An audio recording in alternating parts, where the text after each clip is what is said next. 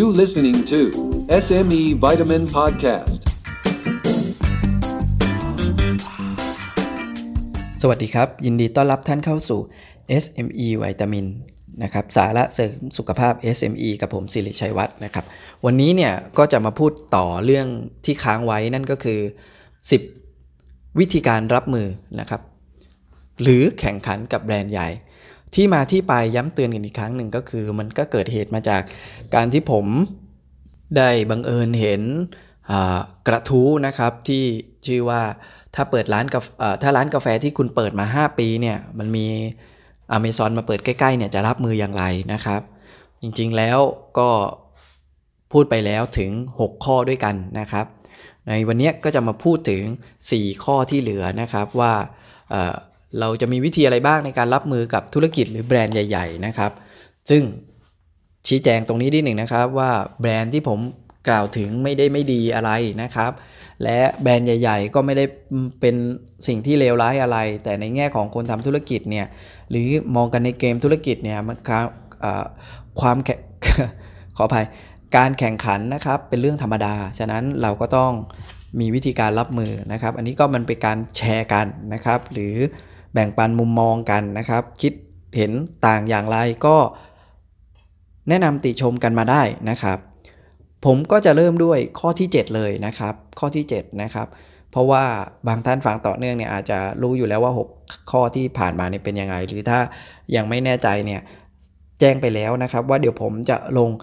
เรื่องนี้เป็นบทความไว้ด้วยในเว็บไซต์ s i r i c h a i w a t com นะครับ ในในหมวดหมู่ธุรกิจนะครับการจัดการนะครับ อย่างไรก็ลองไปอ่านต่อได้นะครับ หรือว่าจะฟังเนี่ยถ้าฟังก็ครบถ้วนเหมือนกันนะครับ เนื้อหาไม่ได้มีความแตกต่างอะไรนะครับ มันก็แค่เป็นคนละรูปแบบนะฮะ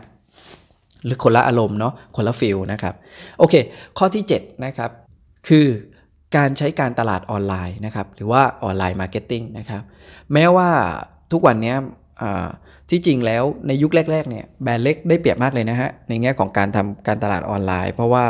แบรนด์ใหญ่เนี่ยเวลาจะขยับตัวอะไรเนี่ยมันจะมีอย่างที่ผมพูดไปเลยในข้อที่6เนี่ยก็คือเรื่องของความรวดเร็ว มันเป็นเรื่องหนึ่งที่ทำได้ชัดเจนเลยก็คือ เรื่องของการตลาดออนไลน์ เพราะว่าเราทำได้ง่ายกว่าเร็วกว่า แต่ว่าภายหลังเนี่ยยุคหลังเนี่ยมันก็มันก็นานแล้วนะฮะที่เกิดการตลาดออนไลน์กระแสเกิดขึ้นเนี่ยแบรนด์ใหญ่ ๆ ก็เลยเริ่ม ครอบครองพื้นที่สื่อนะครับ แล้วก็เรียกว่ามาทำการตลาดทุ่มเม็ดเงินมาในด้านนี้เยอะนะครับ อย่างไรก็ตามมันก็ยังเหลือนะครับ ยังเหลือพื้นที่ว่างอยู่ในในสื่อแนวนี้ อัตราการจ้างของเพจใหญ่ๆเนี่ยโปรโมทหรือการโปรโมทแบบแบรนด์ใหญ่ๆเนี่ยมันอาจจะต้นทุนสูงแพง แต่ใน ในหลายกรณีก็คือในหลายธุรกิจเนี่ยคุณเป็นธุรกิจ local นะครับหรือธุรกิจท้องถิ่น หรือใน case study ของเราในกรณีตัวอย่างเนี่ยคือร้านกาแฟเนี่ยคุณสามารถ target ไปได้เลยหรือว่า เล็งเป้าหมายไปที่กลุ่ม local หรือว่าท้องถิ่นได้เลยไงฮะไม่จำเป็นต้องไประดับประเทศ ไม่จำเป็นต้องไประดับภูมิภาค ฉะนั้นฉะนั้นถ้าคุณเข้าใจตรงเนี้ยการทำการตลาดออนไลน์เนี่ยมันก็ไม่ได้มี ต้นทุนที่สูงหรือว่ายากลำบากอะไร ผมยกตัวอย่างนะ สมมุติเลยว่าท่านเป็นร้านกาแฟสมมุติว่าร้านกาแฟร้านเนี่ยผมไม่รู้นะว่าเป็นร้านที่ไหนอะไรยังไง เป็นร้านกาแฟในอยุธยานะครับ คุณสามารถไปซื้อการโปรโมทลงเพจอย่างอยุธยาสเตชันนะฮะอันนี้อาจจะมีการแอบไทยอินเล็กน้อยเพราะว่าเป็นเป็นเพจที่ผมร่วมดูแลอยู่นะฮะซึ่งมีผู้ผู้ผู้ชมเนี่ยก็คือมีแฟนเพจเนี่ยสองแสนกว่านะครับ แล้วก็ อินไซต์ของเพจเนี่ยส่วนใหญ่เป็นคนอยุธยานะครับ นั่นหมายความว่าท่านสามารถลงทุนเพียงแค่ 2 3 พันบาทเนี่ยโปรโมทร้านค้าหรือโปรโมทสินค้าของท่านให้คนท้องถิ่นได้นะครับ แบรนด์ใหญ่ทำได้ไหมเขาก็ทำได้แต่ท่านก็ทำได้ไงด้วยเม็ดเงินน้อยๆนะครับ สร้างสื่อหรือกระแสออนไลน์เองเนี่ยอาจจะยากไงครับ ต้นทุนมันสูงนะครับ แต่การใช้วิธีเกาะกลุ่ม นะครับทุกวันนี้นะผมผมมองว่าถ้าคุณจะเน้นสร้างสื่อตัวเองในโลกออนไลน์เนี่ยบางสินค้าเนี่ยทำได้ครับ แต่ไม่ได้บอกว่าไม่ไม่ไม่ต้องมีนะ ยังไงก็ต้องมีแต่การโปรโมทการทำแคมเปญต่างๆเนี่ยบางทีมันต้องมันต้องพึ่งสื่ออื่นแล้วอะนะครับ มันต้องไปไปเกาะกระแสสื่ออื่น เพราะการปั้นเพจของตัวเองขึ้นมาเนี่ยเมื่อการที่เอ่อพฤติกรรมผู้บริโภคอย่างหนึ่งอะถ้าเขารู้ว่าคุณเป็นเพจขายของ ถ้าเขาไม่ได้ชอบสินค้าคุณจริง ๆ เนี่ยเขาไม่สนใจอะ ใช่ไหมฮะเขาไม่สนใจแบรนด์คุณไม่ได้ใหญ่จริงไม่ได้มากพอเนี่ยเขาไม่สนใจ มันมีกรณีศึกษาอย่างหนึ่งนะครับ ผมพูดรวมๆนะ ที่มาผมผมนึกนึกตอนนี้ไม่ออกเพราะผมเพิ่งนึกขึ้นมาได้เร็วๆ อย่างหนึ่งเขาบอกว่าคนเราเนี่ยกดไลค์หรือกดแชร์อะไรเนี่ยอิทธิพลหลักเลยเนี่ยมันมาจากการที่สามารถจะสร้างภาพให้เขาได้ไหม ถ้าคุณเป็นแบรนด์เล็ก ๆ แบรนด์ใหม่ ๆ มันไม่สามารถสร้างภาพอะไรให้เขาได้เลย ฉะนั้นเขาไม่ค่อยไลค์ไม่ค่อยแชร์ให้คุณหรอก นะครับ แต่ถ้าเกิดเป็นอย่างคำคมเนี้ยโอ้โหแชร์แล้วดูเป็นคนดีเนาะเออเป็นคนแชร์ธรรมะดูเป็นคนมีธรรมะแชร์สินค้าแบรนด์หรูเขาก็ดูเป็นคนหรูทำไมคนถึงชอบโพสต์รูปทานกาแฟสตาร์บัคเรื่องอะไรเขาจะมาโพสต์ทานกาแฟร้านคุณอย่างเงี้ยนะครับมันมันมันเป็นเรื่องที่ยากในการที่คุณจะปั้นเออ ปั้นคอนเทนต์ของตัวเองให้เกิดกระแสได้ง่ายๆ มันเป็นเรื่องที่ยาก วิธีที่ง่ายกว่าก็คือการเกาะกลุ่มสื่อที่ดีหรือมีอยู่แล้ว ย้อนกลับนึกไปนะครับ โดยที่สื่อนั้นมันไม่จำเป็นต้องเป็นสื่อใหญ่ครับ คุณไม่ต้องไปลงช่องโฆษณาทีวี ถ้าเป็นเมื่อก่อนนะเป็น traditional เป็นเป็นยุคยุคดั้งเดิมนะครับ ยุคนี้ยุคหลังๆ มันก็จะเป็นการที่คุณลงโฆษณาวิธีชุมชน ลงหนังสือพิมพ์ท้องถิ่น แมกกาซีนท้องถิ่นอย่างเงี้ยมันก็เข้าถึงผู้คนได้มากเหมือนกัน อันนี้ก็เช่นกันคุณก็ไปอาศัยเพจที่เป็นเป็นท้องถิ่นนะครับอาศัยกลุ่มที่มันเป็นกลุ่มจำเพาะอย่างเงี้ยนะครับการสร้างสื่อตัวเองมันอาจจะยากนะครับ ต้องมีแต่ว่าต้องทำบ้างนะครับ แต่อย่างไรก็ตามวิธีนี้มันอาจจะง่ายกว่า และได้เปรียบนะครับ และสู้ได้ไง สู้แบรนด์ใหญ่ได้นะครับ นี่เป็นเรื่องหนึ่งใน online marketing นะครับ อีกเรื่องหนึ่งผมพูดไปแล้วนะ เคยพูดในพอดแคสต์นี่แหละนะครับ ตอนที่บอกว่าการตลาดออนไลน์ที่ยังสำคัญอยู่เนี่ยคือ SEO นะครับ การทำให้ติด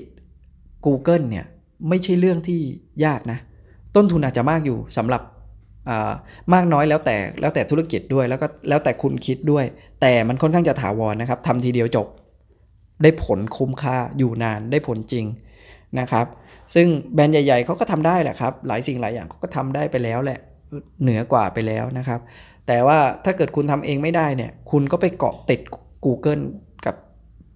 พวกเช่น Lazada อย่างเงี้ย ถ้าคุณเป็นสินค้านะฮะ หรืออะไรก็ตามที่เขาท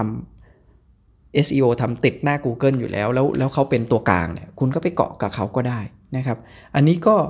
เป็นอีกช่องทางหนึ่งก็คือว่าการตลาดออนไลน์มันยังมีวิธีการมีช่องทางอยู่ที่ทำให้คุณแข่งขันกับแบรนด์ใหญ่ได้ในแง่ของการทำการตลาด ด้วยเม็ดเงินและต้นทุนที่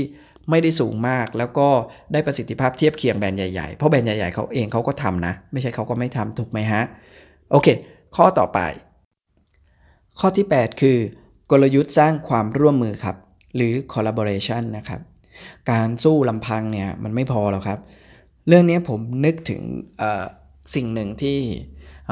คุณตันนะครับคุณตันภาสกรอาทีหรือเจ้าของอิชิตันเนี่ยเคยเล่าในในยุคเริ่มต้นยุคหนึ่งของที่เขาทำธุรกิจก่อนที่จะมาทำชาเขียวด้วยซ้ำนะครับเขาเปิดร้านหนังสือมาก่อนถูกไหมฮะ แล้วหลังจากนั้นเนี่ยเขาก็มีเป็นร้านเสริมสวย แล้วเขาก็มีเป็นร้านขนม แล้วก็มีร้านอื่นๆ ผมจำไม่ได้ว่ามีร้านอะไรบ้างนะครับ แต่เขาก็ใช้กลยุทธ์ที่กับแบบแชร์โปรโมชั่นกัน เช่นว่า คุณมาทำผมนะ คุณรับคูปองไปซื้อขนม คุณซื้อขนม คุณไปกินขนมเค้กได้คูปองส่วนลดมาซื้อหนังสือ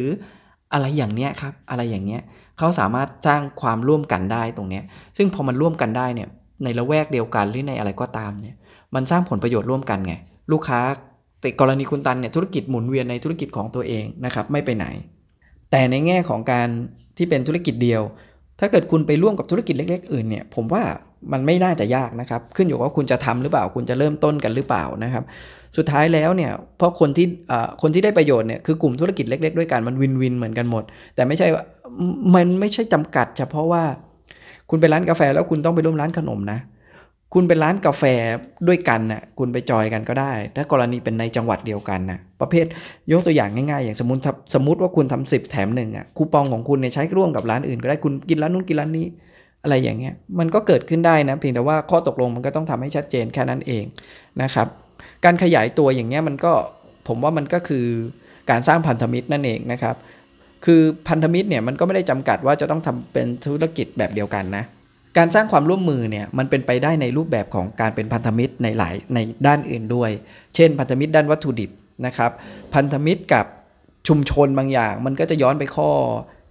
5ไหมฮะ ข้อ 5 หรือข้อ 4 ผมจำไม่ได้แล้ว ขอโทษ คือมันสร้างความรู้สึกร่วมต่อชุมชนได้ด้วยนะครับ ว่าคุณเป็นธุรกิจบริการที่มีความเป็นอันหนึ่งอันเดียวกันนะครับ กับชุมชน คือความร่วมมือเนี่ยมันจะเกิดขึ้นกับใครก็ได้นะครับ แต่มันก็อาจจะเรียกว่าการที่เราไปหาพันธมิตรก็ได้ไม่ต่างกัน แต่มันจะต้องเกิดในภาวะที่ไม่ใช่คุณไปเอาเปรียบเขานะ ทุกคนมันจะได้ผลประโยชน์ร่วมกัน โดยที่เมื่อมันเกิดสิ่งนี้ขึ้นแล้วเนี่ยแบรนด์ใหญ่เนี่ยมันทำไม่ได้ทำได้ยากกว่าแค่นั้นเองนะครับ โอเคสำหรับข้อ 8 ก็จะง่ายๆ อย่างเงี้ยผมว่าคุณพอนึกออกนะฮะข้อ 9 ครับ การเข้าร่วมจอยไปเลย หมายความว่าไงครับ แบรนด์ใหญ่มา ยังไม่มานะครับ รับมือยังไง ก็คือเปลี่ยนตัวเองไปเป็นแบรนด์เดียวเขาไปก่อนเลย คุณเปิดร้านกาแฟเนี่ยมา3าสี่ปี คุณเห็นแล้ว โอ้โหอเมซอนมาแรงเหลือเกิน คุณไปซื้อแฟรนไชส์อเมซอนมาเองเลยทำไมล่ะครับ ก็ไม่ต้องสู้ไงครับ แล้วใครเสียหายไหม คุณก็ยังคงดำเนินธุรกิจร้านกาแฟคุณต่อไป นี่คือพื้นเบื้องต้นนะฮะคือการสู้ไม่ได้ก็ก็ร่วมกับเขาไปเลยนะครับ ไม่ใช่เป็นการพ่ายแพ้นะเพราะคุณก็ยัง ดำเนินธุรกิจคุณไปได้อยู่รอดได้ แต่ถ้าเป็นธุรกิจประเภทอื่นล่ะ การเข้าร่วมหมายถึงอะไร คือการไปเป็นส่วนหนึ่งนะครับ หรือการไปเป็นพันธมิตรอย่างข้อที่แล้ว แต่ข้อที่แล้วเนี่ยคือการเป็นพันธมิตรเพื่อต่อสู้ แต่เนี้ยข้อนี้เป็นการร่วมมือเพื่อคอยตามไปกับเขาไปเลย เกาะไปกับเขาไปเลย เป็นส่วนหนึ่งไปกับเขาไปเลย ร่วมมือโคจอยกับเขาไปเลย ในการทำธุรกิจผลิตภัณฑ์ หรือกิจการบางสิ่งบางอย่าง เพราะ แต่นะครับ แต่มันก็มีแง่เสียอยู่นิดหนึ่งก็คือว่าจุดหนึ่งเนี่ยบางทีเนี่ยมันอาจจะกลายเป็นว่าคุณถูกควบรวม แล้วถูกครอบงำเบ็ดเสร็จสับ ซึ่งถ้าเกิดคุณไม่ต้องการอันนี้กลยุทธ์เนี้ยหรือข้อนี้ก็อย่าไปทำนะครับ แต่การแต่การเป็นมันเหมือนกับสตาร์ทอัพสมัยเนี้ยนะฮะเขาก็ใช้วิธีเพื่อที่จะวันหนึ่งทางขึ้นมาแล้วก็ขายกิจการให้บริษัทใหญ่ ๆ ไปเลย เพราะคิดว่าเพราะมันอยู่บนแนวคิดที่ว่าสู้ไปก็เหนื่อยสู้ไปก็ลำบากนะครับ ขายให้เขาไปแล้วเราก็ไปเป็นส่วนหนึ่งของเขาไปถือหุ้นหรืออะไรก็ตาม ให้เขาทำไปใหญ่โตแล้วเราก็เป็นเสือนอนกิน คล้ายๆกันนะครับ สู้ไม่ได้ก็เข้าร่วมไปเลย สุดท้ายแล้วกลยุทธ์อย่างหนึ่ง หรือกลยุทธ์ธุรกิจก็ตามเนี่ยมันก็จะต้องมีกลยุทธ์ที่มันเป็นทางออกหรือทางลงให้กับกิจการตัวเองด้วยเหมือนกัน โดยไม่ได้ ล้มละลายสูญหายไปนะครับ มันยังคงอยู่แต่แปลสภาพเท่านั้นเองนะครับ นี่ก็เป็นกลยุทธ์หนึ่งสำหรับข้อ 9 ก็คือการเข้าร่วม กลยุทธ์สุดท้ายนะครับ มันเป็นกลยุทธ์ที่ทำได้ที่สุด แต่ต้องยอมรับว่าถ้าไม่ทำก็ต้องทำถ้าไม่อยากทำก็ต้องทำมากกว่า นั่นก็คือเติบโตยิ่งใหญ่ขึ้นนะครับ อย่างไรคุณลองนึกดูนะครับว่า ถ้าคุณไม่เติบโตยิ่งใหญ่ไม่ได้เนี่ย คุณก็จะฟัดกับเขายากครับ เพราะวันหนึ่ง ไม่ว่าคุณจะมีความแตกต่างขนาดไหน ไม่ว่าคุณจะทำราคาแค่ไหน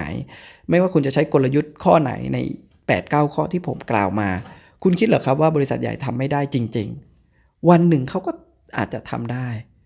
ความที่มันเป็นนิชอะครับเราอาจจะพูดว่าธุรกิจเราเนี่ยจริงๆแล้ววิธีการสู้กับแบรนด์ใหญ่คือการไปเป็นนิชหลายคนจะตีความและสรุปไปอย่างนั้นเลยนิชมาเก็ตคืออะไรคือตลาดเฉพาะกลุ่มนะครับแต่วันหนึ่งถ้ามันบูมถ้ามันดีเนี่ยคุณก็โดนกลืนอยู่ดี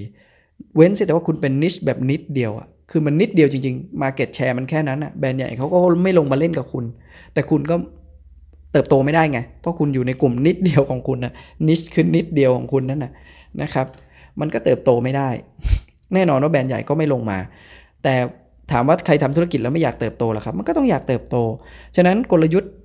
ที่ดีที่สุดก็คือวันหนึ่งคุณก็ต้องเติบโตยิ่งใหญ่ไปทัดเทียมนะครับ ไม่เล็กนะ ผมจะยกเคสอย่างนี้ครับ สบู่มะขามเนี่ย คุณเคยได้ยินใช่ไหม ยี่ห้ออะไรโด่งดังที่สุดครับ ถ้านึกไม่ออกสบู่อีกยี่ห้อหนึ่งครับ เป็นสบู่สมุนไพรเหมือนกันเบนเน็ต CNE อย่างเงี้ยเบนเน็ตเชื่อว่าเบนเน็ตเป็นปรากฏการณ์สบู่ที่ทำให้แบรนด์ใหญ่สะเทือนและสะดุ้งนะครับ จนต้องทำผลิตภัณฑ์ออกมาแข่งแบรนด์นี้นะครับ ก็คือเราก็รู้อยู่นะฮะว่า สินค้าอุปโภคบริโภคอย่างเงี้ยนะครับมันมีมันมีเจ้าตลาดอยู่เหมือนกันแบรนด์ใหญ่ๆนะครับจากต่างประเทศด้วย เขาก็ต้องลงมาเล่นตลาดอย่างนี้เลยทำสบู่สมุนไพรส่วนสบู่มะขามอย่างอิงออนนะฮะก็ดังนะครับสบู่มะขามอิงออน ผมว่าท่านเคยได้ยินชื่อ เขาก็ครองตลาดมาพักหนึ่ง สุดท้ายยี่ห้ออื่นออย่าง ซิตราเงี้ยก็ยังมาทำสบู่มะขามนะครับ หรือหลายๆแบรนด์นะฮะผมผมไม่ได้ผมไม่ได้เช็คกันนะครับ แต่มันก็มีนะครับที่มาทำสบู่สมุนไพรมากขึ้นสบู่มะขามมากขึ้น ยาสีฟันสมุนไพรนะครับ เราก็เคยได้ยินหรือคุ้นเคยกันมาหลายคนก็รู้จักหลายคนอาจจะไม่รู้จักแล้วก็ได้อย่างดอกบัวคู่ แต่ภายหลังยาสีฟันแบรนด์ใหญ่อย่างคอเกตก็มาทำยาสีฟันสมุนไพรเหมือนกันนะครับ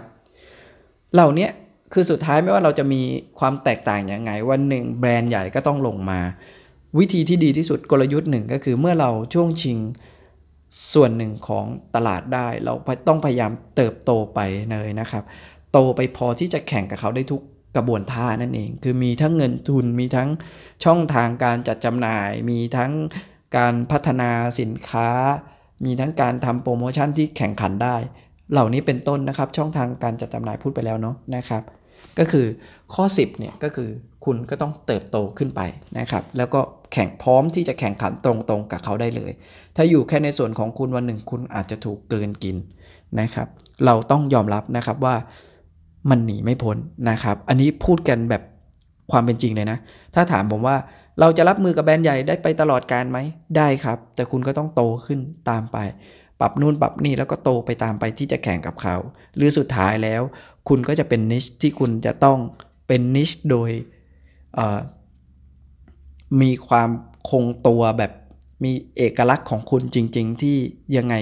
ก็เอาไปไม่ได้ ซึ่งมันก็ยากนะครับ แล้วธุรกิจแบบนี้มันก็จะมีโอกาสที่จะจบสิ้นไปกับคุณนะเช่นนะฮะเช่นเจ๊ไฝร้านเจ๊ไฝคุณรู้จักไหมครับ ที่ได้มิชลินสตาร์ไป ผมเคยไปทานนะ โชคดีว่าทานก่อนที่เขาจะได้มิชลิน ไม่งั้นคงจะรอแย่เลยนะครับ อันเนี้ย มันคือความเป็นเจ๊ไฝไง ใครก็ยากที่จะไปเรียนแบบ เพราะไม่ใช่เจ๊ไฝนะครับ ถึงคนอื่นมาทำแทนปรุงแทนมันก็ยาก เพราะมันเป็นเป็นงานฝีมือหรือเป็นสิ่งที่มันออกมาอย่างนั้นแนวศิลปินนะฮะซึ่งผมเชื่อว่าถ้าเป็นธุรกิจจริง ๆ มันยากที่จะทำอะไรได้แบบนี้นะครับ วันหนึ่งถ้าคุณจะต้องแข่งขันหรือจะรับมือ คุณก็ต้องใหญ่กว่าเขาไม่ต้องใหญ่กว่าเขาหรอกครับ ผมก็พูดผิด คือใหญ่พอที่จะสู้กับเขาได้ในหลาย ๆ วิธี นะครับ แต่ถ้าคุณยังเล็กๆ อยู่ไม่เติบโตไม่ใหญ่ มันก็ยากครับ แล้วก็มีโอกาสที่จะเกินกินนะครับ ผมพูดแล้วพูดอีกก็ก็พยายามอยากจะให้ แค่อยากจะให้มองเห็นว่ามันคือสัจธรรมและความเป็นจริงนะครับ โอเค อย่างไรก็ตามนะครับ ก็เชื่อว่ามันก็ไม่ได้ถึงกับจะไปในภาพร้ายขนาดนั้นได้ง่าย ๆนะครับ ธุรกิจมันก็ไม่ได้ ลำบากขนาดนั้นเหมือนก็อาจจะอยู่ได้อะไรได้นะครับ แต่ถ้าจะไปแข่งขันเลยจะไปเติบโตเลยเนี่ยมันก็ต้องเป็นไปในแบบที่ผมกล่าวมานะครับ ไม่งั้นท่านก็จะเป็นธุรกิจที่อยู่ของท่านไปนะครับ โชคดีก็อยู่ได้ไปเรื่อยๆ โชคร้ายก็หายไป เพราะว่าการอยู่กับที่คือการถดถอยอย่างที่เราเข้าใจกันดีนะครับ อย่างไรก็ตามหวังว่าทั้ง 10 ข้อนี้ทบทวนอีกทีหนึ่งนะครับ ก่อนจะ ก่อนจะจบนะครับ คือข้อ 1 คือการสร้างความแตกต่างจำกัดความสั้นๆ ก็คือว่าท่านจะใช้อะไรก็ได้นะครับ ที่อย่างน้อยท่านต้องแตกต่างจากแบรนด์ใหญ่เขา ง่ายสุดก็คือใช้เรื่องของ Marketing Mix มาวิเคราะห์นะครับ คือสินค้า ราคาทำเล ช่องทางนะครับ หรือการทำโปรโมชั่นนะครับ ข้อที่ 2 ก็คือเรื่องของความไม่แตกต่าง คือแตกต่างจากเขาไม่ได้ก็ไม่ต้องแตกต่างเลยนะครับ ให้ไม่ด้อยกว่านะครับ มันก็จะรับมือและอยู่ได้ แล้วตอนหลังค่อยๆ ที่จะพัฒนาไปให้เกิดความแตกต่างหรือเป็นของท่านเองนะฮะข้อ3นะครับราคาดีกว่านะครับ ต้นทุนหลาย ๆ อย่าง ท่านควบคุมได้ดีกว่าแบรนด์ใหญ่นะครับ ข้อนี้ก็อาจจะทำให้ท่านได้เปรียบ มีกลุ่มลูกค้าหลายคนที่มองราคาเป็นหลักอยู่นะครับ ข้อที่ 4 ความพักดีนะครับ คือการสร้างสารสัมพันธ์ ธุรกิจเล็กสามารถเชื่อมโยงกับกลุ่มคนในท้องถิ่นในสังคม หรือการสร้างความสัมพันธ์ที่ดีกว่า สร้างลูกค้าที่เกิดความพักดีต่อเรา หรือเห็นอกเห็นใจเราอะไรกันก็นะก็ตามประมาณนี้ได้ง่ายกว่านั่นเอง ข้อที่ 5 การสร้างประสบการณ์ที่แตกต่าง ผมยกตัวอย่างอย่างที่ชัดเจนที่สุดก็เช่น สมมุติว่า คุณอาจจะเป็นร้านกาแฟที่มีสุนัข ร้านกาแฟที่มีแมวนะครับอเมซอนทำไม่ได้ หรือแบรนด์ใหญ่ ๆทำแบบนี้ไม่ได้นะครับ ก็ สร้างประสบการณ์แปลกๆ หรือแตกต่างได้ยากกว่านะครับ ข้อที่ 6 คือความรวดเร็วก็คือว่าองค์กรเล็กธุรกิจเล็ก ปรับตัวง่าย เปลี่ยนตัวง่าย แก้ปัญหาได้ง่ายนะครับเกาะกระแสตามเทรนได้ง่ายกว่านะครับกว่าธุรกิจใหญ่ ๆ หรือแบรนด์ใหญ่นะครับ ข้อที่ 7 การตลาดออนไลน์ยังเป็นช่องทางที่พอจะแข่งขันเทียบเคียงกับแบรนด์ใหญ่ ๆ ได้ไม่ยากนะครับ ก็อย่างน้อยมันก็ทำให้คนเป็นที่รู้จักได้ไม่แพ้แบรนด์ใหญ่ นะครับ โดยเฉพาะในธุรกิจท้องถิ่นนะครับ อันนี้ว่ากันไปตรงนั้น ถ้าระดับประเทศก็ก็เป็นอีกเรื่องหนึ่งข้อที่ 8 การสร้างความร่วมมือสู้คนเดียวสู้ไม่ได้นะครับ ถ้ามีพันธมิตรมันก็จะช่วยกันได้ไม่ยากนะครับสั้นๆแค่นี้ ข้อที่ 9 คือการเข้าร่วมนะครับ เมื่อสู้ไม่ได้ก็เป็นส่วนหนึ่งกับเขาไปเลยนะครับ เกรงว่าแฟนชายเขาจะมาซื้อแฟนชายเขาก่อนเลย อย่าเพิ่งให้ใครไปซื้อดักหน้านะครับ เราเปลี่ยนตัวเองก่อนเลย เราปรับตัวเองก่อนเลย ไปเป็นส่วนหนึ่งของเขากับเขาไปเลยนะครับ อย่างน้อยธุรกิจเราก็ไปได้นะครับ เพียงแค่ว่ามันแปลสภาพแค่นั้นเองมันเป็นการทางออกหนึ่งของธุรกิจนะครับ ข้อที่ 10 ก็คือเติบโตให้ได้ ยิ่งใหญ่ให้ขึ้นให้ได้นะครับ ไม่แพ้เขานะครับนั่นก็คือ growth นะครับ growth โตให้ได้นะครับ พอทีนี้เราก็จะเป็นแบรนด์ใหญ่